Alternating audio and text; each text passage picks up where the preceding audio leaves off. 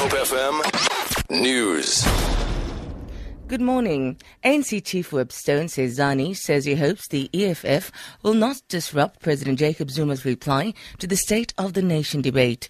Some opposition parties have welcomed the way the debate progressed and the decision not to allow National Assembly Speaker Baleka Mbete to preside over the debate. Sizani says it's good to be, it's good for people to debate important issues. We like it when people debate the ideas, debate the issues, debate the programs of government.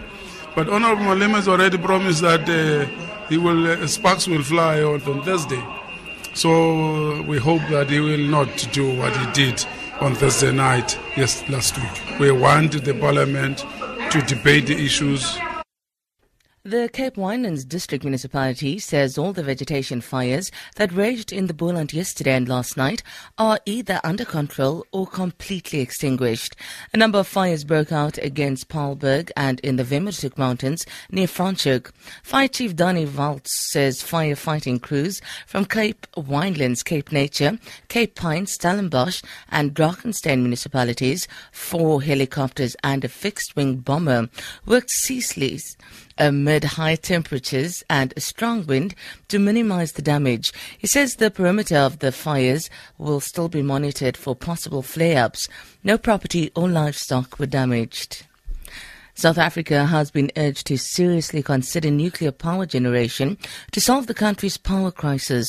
Delegates at the 7th Annual Africa Energy Indaba in Sandton have described energy as the bedrock of the economy. They say no development can take place without sustainable power supply. CEO of the South African Nuclear Energy Corporation, Phumzile Tshelane, says despite concerns over its affordability, the country desperately needs another source of energy. If we use one source, we end up with a common mode failure probability very high, which, which could uh, uh, destroy the economy. We need to apply nuclear.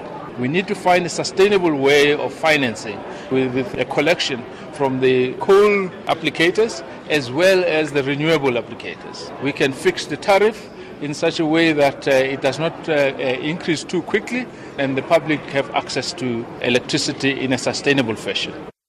About 70 schools in the Western Cape have been awarded for their excellent work in literacy and mathematics.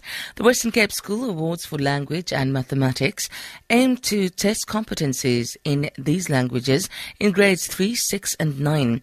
Provincial Education Minister Debbie Schäfer says the systematic annual tests are set independently. I've also come to realize the importance of language and understanding maths as well. Because of the fact that subjects are taught in English from grade 4, for learners who learn in an African language until grade 3, it is vital that the learners learn to speak English very well as an additional language in the foundation phase. For Good Hope FM News, I'm Sandra Rosenberg. Good Hope FM